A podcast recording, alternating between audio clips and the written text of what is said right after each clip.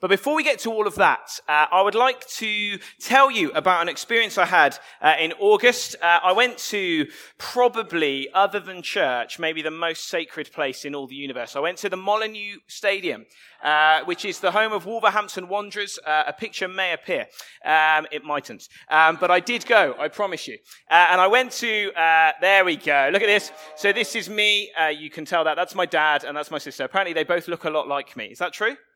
Ah, the lucky people. Um, and so I was at the football, and uh, it was the first game of the season, first home game of the season. And uh, it was against Man U, and got there early, really excited, and had a, a pint before the game, watching all the fireworks and the pre match stuff. Sadly, having got there early, and having had a pint before the game and experiencing what I'm going to subtly describe as perhaps a weakness in the bladder area, must be my age, um, I needed to do the most unforgivable of football sins, which is that halfway through the first half, I needed to get out of my seat and go to the loo. And I was that guy and I had to shimmy past everyone and they're all like, and I just sort of did that when I was on the way back, I was underneath the stadium in the concourse bit. Can you picture that? Kind of if you've been to a stadium or an arena, and there's the bars on the side and the screens. And suddenly, as I was walking down there, there was this phenomenal roar, like roar, like this, and it started to shake. And then it was immediately followed by ref, ref, ref, and then oh, oh, oh oh, and then loads of applause, and then a big sarcastic, way, and then, who are you? Who are you? There was all this phenomenal, thank you, all this phenomenal noise and shouting and shaking and volume and passion and drama. And I had absolutely no idea what all the fuss was about because I couldn't see it. It wasn't my fault. I just couldn't see it. So I didn't know. I didn't understand. I didn't sense what all the fuss was about, right? Because I couldn't see it. And I start like that because I think for some of us, if we're honest, Christianity and Jesus is a little bit like my experience then. That there's an awful lot of noise around this guy. We were just in quite a bit of noise, did you notice, about this guy?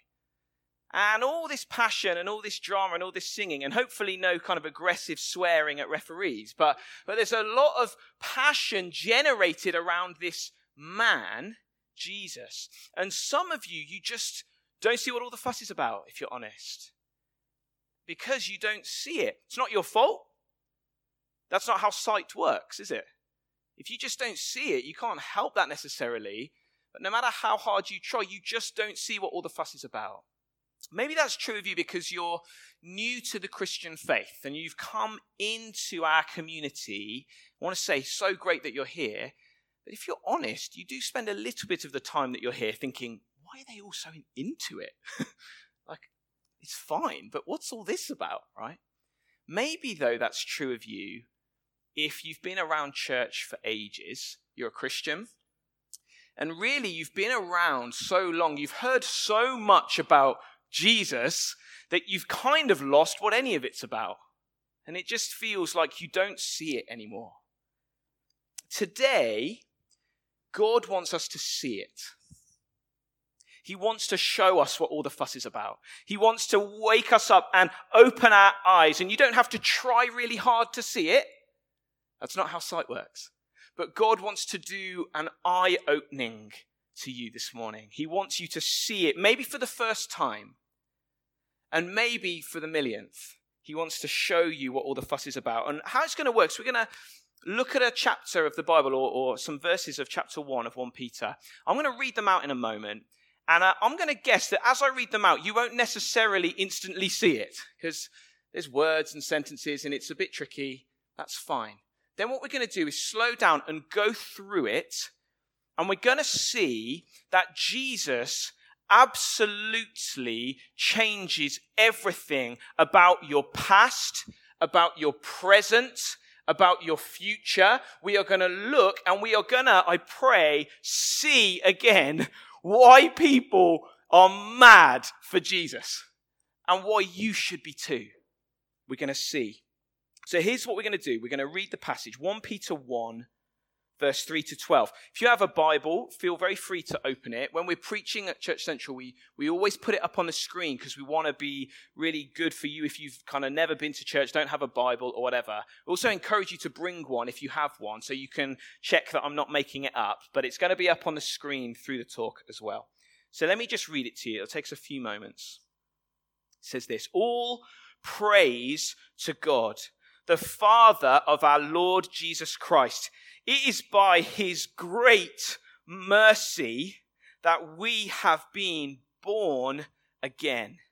Because God raised Jesus Christ from the dead. Now we live with great expectation. We have a priceless inheritance, an inheritance that is kept in heaven for you, pure and undefiled, beyond the reach of change and decay. And through your faith, God is protecting you by his power until you receive this salvation, which is ready to be revealed on the last day for all to see. So be truly glad. There is wonderful joy ahead, even though you must endure many trials for a little while. That's probably my favorite definition of the Christian life. Many trials for a little while. Verse 7 These trials will show that your faith is genuine. It is being tested as fire tests and purifies gold, though your faith is far more precious than mere gold.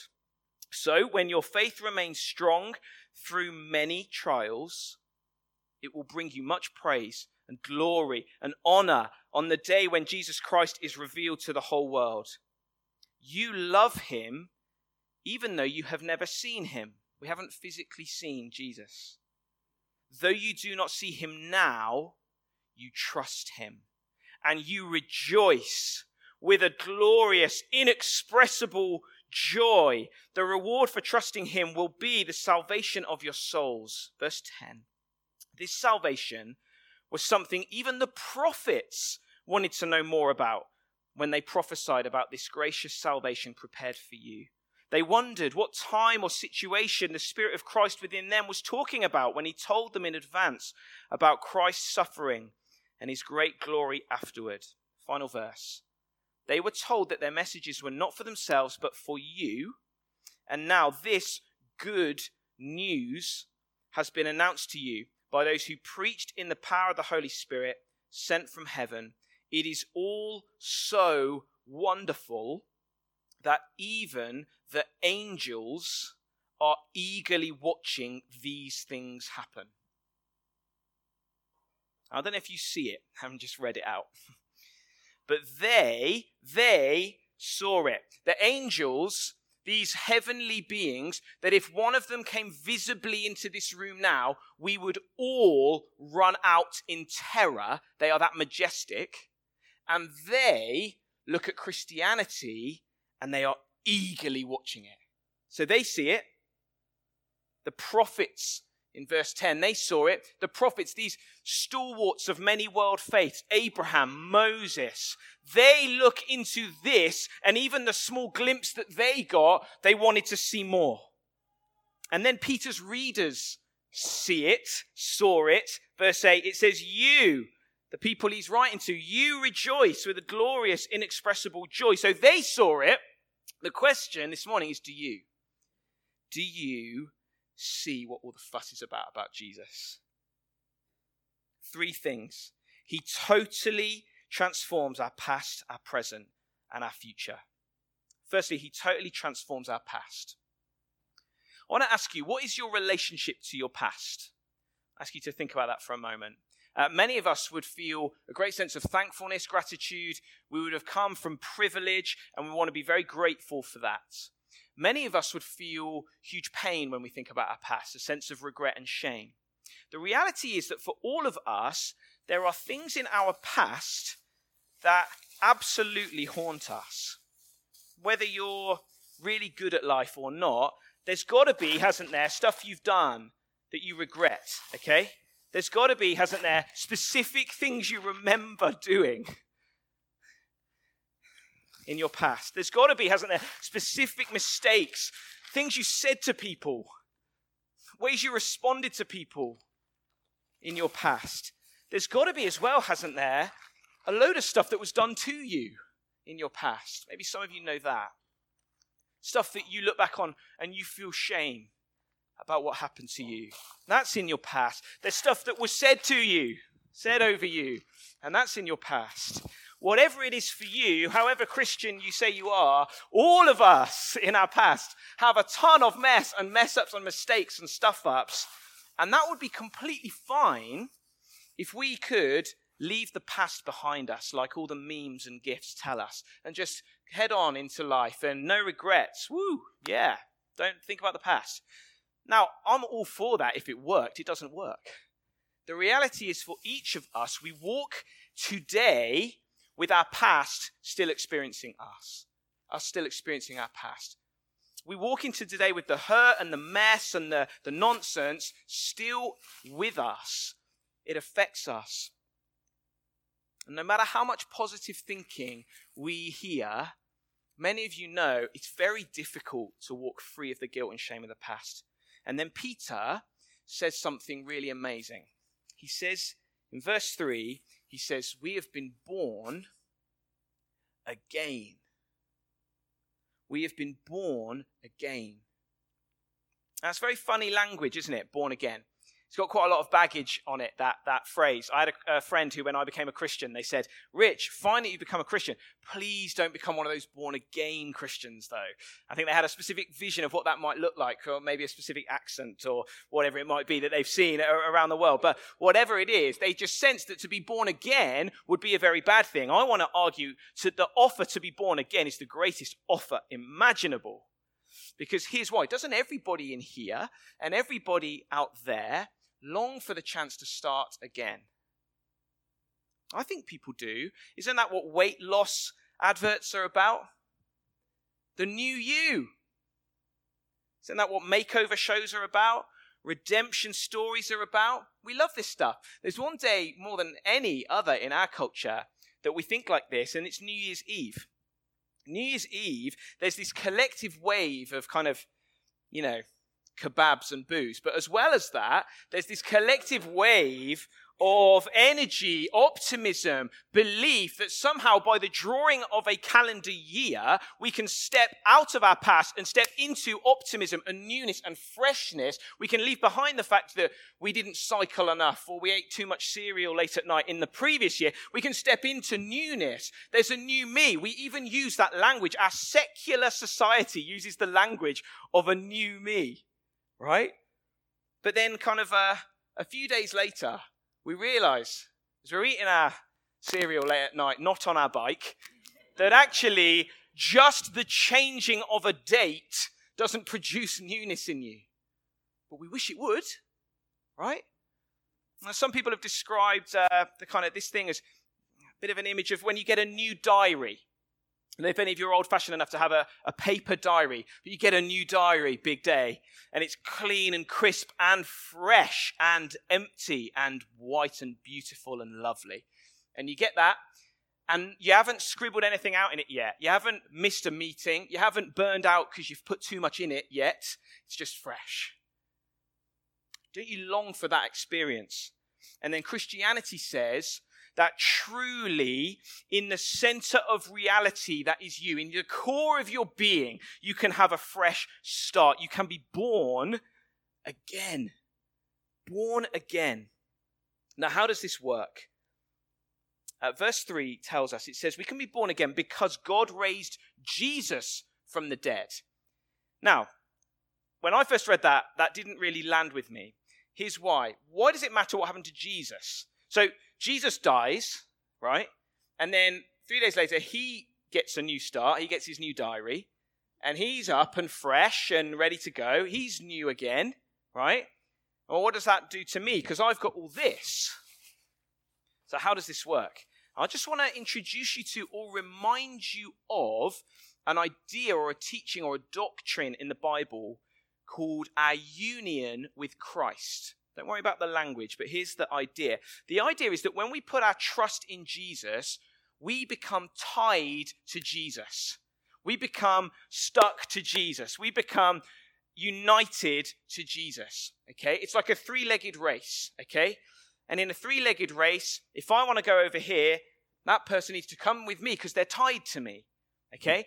And if they want to go over there, I need to go with them because I'm tied to them. And we become, not physically, obviously, but spiritually tied to Jesus when we put our trust in him.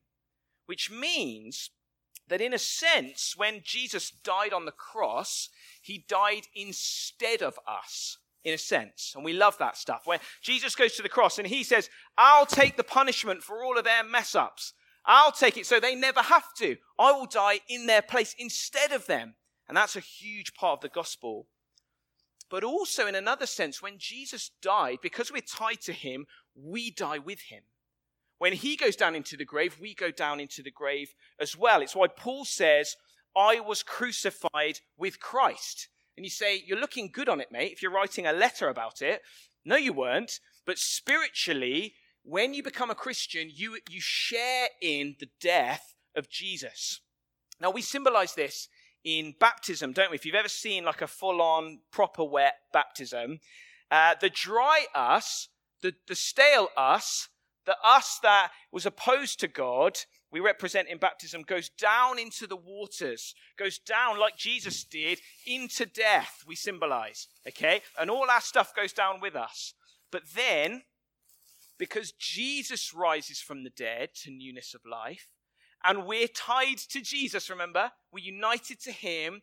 When He comes up out of the grave without any sin on Him, without any of sin and death holding Him anymore, as he rises, so I rise as well, because I'm tied to him.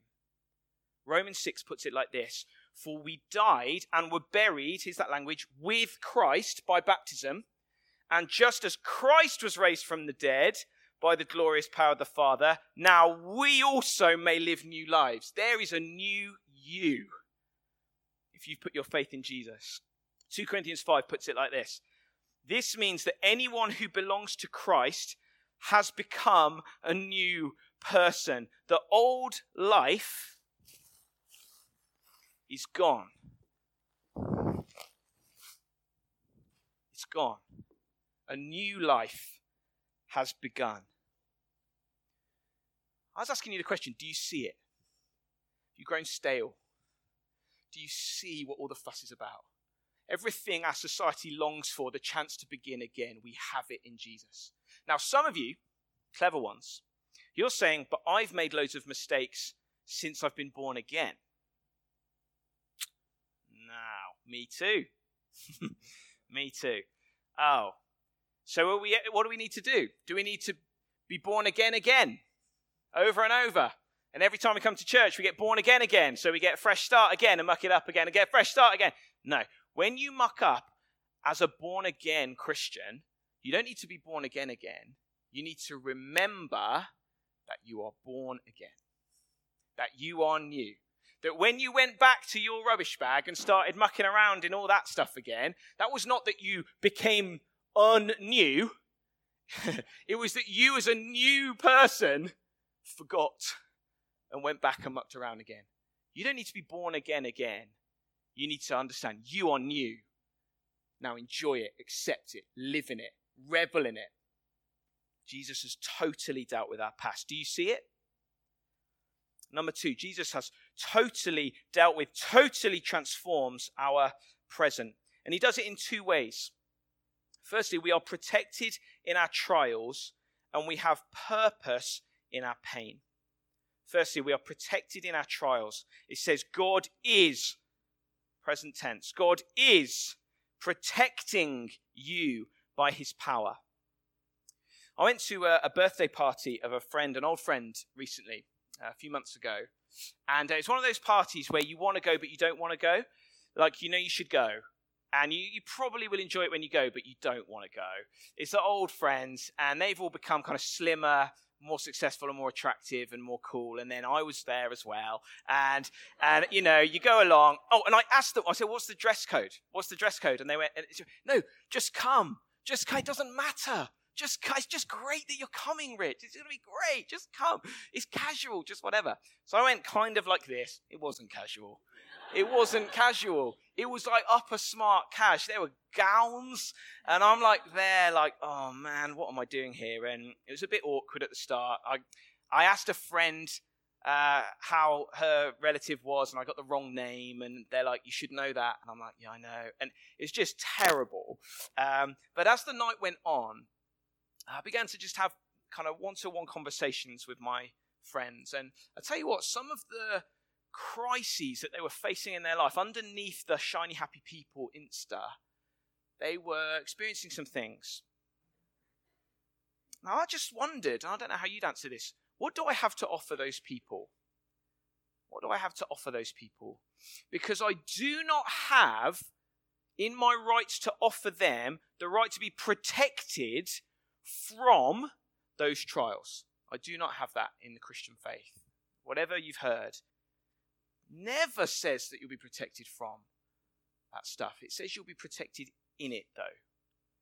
That in your trials, God protects you within them. So that those trials that we face, many trials for a little while, need not define us, ruin us, defeat us, crush us. They will not have the ultimate say about who we will become. They will not have the ultimate say about our future, these trials that we face right now. They don't, because God guards us, protects us by his power in our trials. You know, the Bible and 1 Peter particularly talks an awful lot about Jesus as a shepherd. It talks about this language a lot, and it talks about kind of leaders in the church as being shepherds under the shepherd. And uh, there's a lot of things in the role of a shepherd. Uh, there's uh, guidance, there's taking us to green pastures, feeding us, there's still waters, there's uh, giving us a drink, there's all of this stuff. You know, a huge part of the biblical role of a shepherd is to protect. Think about it. When you're a sheep, just imagine, right? You're on the hillside and it can get very dark and it can get very stormy and there can be attacks that come for you. And the job of a shepherd in Bible times was not to stop it getting dark or to stop it getting stormy or to stop attacks from happening. It was to, within the darkness, within the storm, within the attack, to protect, to guard. And you know, I felt that night this overwhelming, phenomenal sense of otherworldly compassion rise up in me. Not mainly that my friends had to walk through those experiences, but that they had to walk through them without a shepherd. And if that is you here, and you walk through the many trials for a little while without a shepherd, I'm not having a go at you. You were not made to live like that. You were not made to have to do life without a shepherd. There is a better way to live. You can be guarded. It says of the Christian, God is protecting you by his power. Think about that the power that breathed out in that amazing song we've been singing. What a song! the, the billion galaxies, the hundred billion stars, who breathes out all of that by his power. And now, if you're a Christian, he is channeling and concentrating his power, that power, to protecting you in your trials so that they will not be the end of you. I ask you this question Do you see it? You see what all the fuss is about? And secondly, we have purpose in our pain says this You must endure many trials for a little while. These trials will show that your faith is genuine. It, that's your faith, is being tested as fire tests and purifies gold. Now, sometimes people say of my generation, I am a millennial. Confession time. I'm a millennial. Uh, and the generation under me, which is Gen Z or Gen Z, if you're cool, and it's a kind of student age, uh, high school age. They say of our generations that we are terrible at suffering, that we have no resilience, no endurance, no perseverance, that we're, we're flaky, we're snowflakes, and we don't know how to suffer. I don't think that's true. People in our culture, people in my generation, put themselves through phenomenal pain all the time if they believe that it is worth it and it has purpose. So, people, not me, but people pound themselves into the ground at the gym because it is not purposeless pain. It produces health and strength and emotional well being.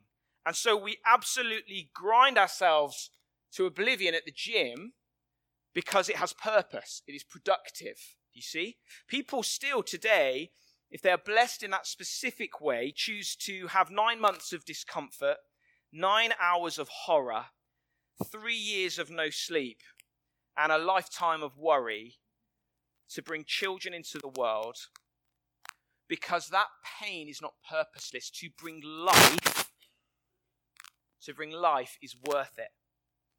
Uh, other people choose to undergo the horrors of chemotherapy to be poisoned by the NHS because it has purpose. That we would pray would bring health and life again, a new start. I don't want to say that pain is not the problem that my generation has. Purposeless pain is a problem that my generation has. I do not know how to walk through purposeless pain. No one does. But the thing is, in our culture, because we're so smart and clever, we've told everyone there's no purpose. We've ripped out purpose. There's no ultimate purpose. Your DNA, mate, you just evolved well. You're no more valuable than a cucumber. You just evolved well. And so what happens to you, there's no, we say, blind, pitiless indifference, Mr. Dawkins tells us. Your life is blind, pitiless indifference. And then they wonder why I find it hard to walk through suffering if it's indifferent, if it's random, if it's just a joke. No wonder we're flaky. and Peter says it isn't true. Peter says trials are something different. Trials are fire. They are not the, the fires of hell, that the Bible speaks about that we would believe in, absolutely, to, to punish or destroy. It's not those fires. Jesus on the cross took those fires for us, and we will never have to face them. But instead of that, they are the fires of refining. You know, I don't know about this, but I Googled it to check. Silver and gold, apparently, in and of themselves, are not up to much. But then they go through this process of refining where they are deliberately heated to astonishing temperatures.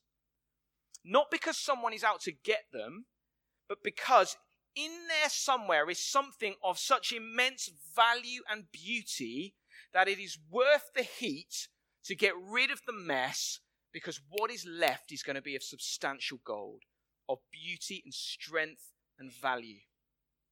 And the Bible says that our trials, our many trials for a little while, are fire like this. And there would be a range of opinion, and it's not my place to kind of get you into one school of thought. There'd be a range of opinion on where our trials come from. Does God send our trials to us? Does God allow our trials to come to us? Does the enemy bring us our trials? Do we end up in our trials because we're thick? There'd be a load to say on that, not today. What you need to know is whatever you believe about where they come from, even unspeakable horrors are not purposeless and they are achieving something glorious in you. And you don't have to be able to map this through. And in fact, it would be pretty much glib and inappropriate to try and do this. You don't have to map this through in the midst of your tears and in the midst of your hospital visits or the dark nights of the soul. You don't have to be able to go, this horrible thing is happening to me, but it's okay because God's going to make me patient. You don't have to say that straight away. What you have to do is you have to look to the cross and see with the eyes of faith that unspeakable pain can be used for phenomenal good. Do you see the logic there at the cross? That if God can work salvation, redemption for the cosmos out of the unjust murder of his son, he can weave, he can weave something beautiful through the trials of your life. even unthinkable tragedy can be used by our God to make something beautiful of more value than gold in you. Do you see it? Do you see it? Do you see what all the fuss is about? Lastly, Jesus transforms our future. Uh, Glen Scrivener, who's a, a, a, writer, an evangelist, and a, a preacher, uh, he says this in a little book on the Christian faith What is life? A tragedy or a comedy? This isn't a question of whether life is hilarious, mostly it's not. It's about whether life is hopeful. A tragedy has joy, but it ends in pain. It is shaped like a frown, up, then down. A comedy has pain, but it ends in joy. It is shaped like a smile, down, then up. So, what is your life, tragedy or comedy? See, in a, in a godless existence, this right now is as good as it gets. Just is. You're from darkness, you're heading to darkness, oblivion is coming, no one will remember you. And Peter says, Not true. Not true. For followers of Jesus, hold on, because for you, this is as bad as it gets. And we are heading for glory and redemption. Peter is saying to them and to us and to me and to you that whatever is in your past, whatever you face in your present, if you are Christian, then your future is bright. And it specifically looks like priceless, indestructible, joyful salvation, he says in this passage. You have an inheritance if you've got your faith in Christ. Verse 4 that is priceless, as in no money could buy it. I don't know how much money you've got in the bank, how much inheritance you're getting. This is priceless. As in, you don't have to pay for it, and it's better than you could ever imagine and it's coming. It's indestructible, verse 4. It says, There is an inheritance that's kept in heaven for you, pure, undefiled, beyond the reach of change and decay. Everything's changing all the time. And you know, in life, everything changes all the time. And so often things don't go as we planned, relationships end, money runs out, hopes are dashed, cars get scraped and nicked, loved ones get taken from us, dreams go by the wayside, even church which is meant to be heaven on earth, can feel like that, but kind of in the early adolescent stage of it growing up into that. And church can disappoint us sometimes. Just want to say that. But coming is a future that will not fade, will not disappoint, will not need to grow up and get better. It's a stunning future that will never be robbed from you. It is secure. If your hope is in it, you can be secure as well. And it's joyful, verse 6, it says, joyful, there's wonderful joy ahead. Do you have tears in your eyes today? Do you have tears in your eyes tomorrow? There is joy coming. Everything sad comes untrue. Every tear is wiped away by the hand of Jesus. And it is everything good about the universe family, feasting, friendship turned up to a hundred forever. It's a wedding, it's a party, and every day is better than the day before. And that is coming for you in a little while. And then lastly, it's salvation. Says, The reward for trusting Him will be the salvation of your souls. I don't know what chains hold you, what prisons you feel you're in.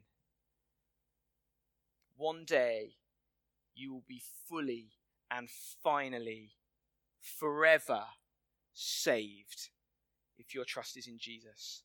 Because Jesus went to the cross and he's taken all our judgment. We will never face the fires of hell. We will never face oblivion. We'll be raised to life with Jesus and saved. So I ask you again do you see it? Do you see it?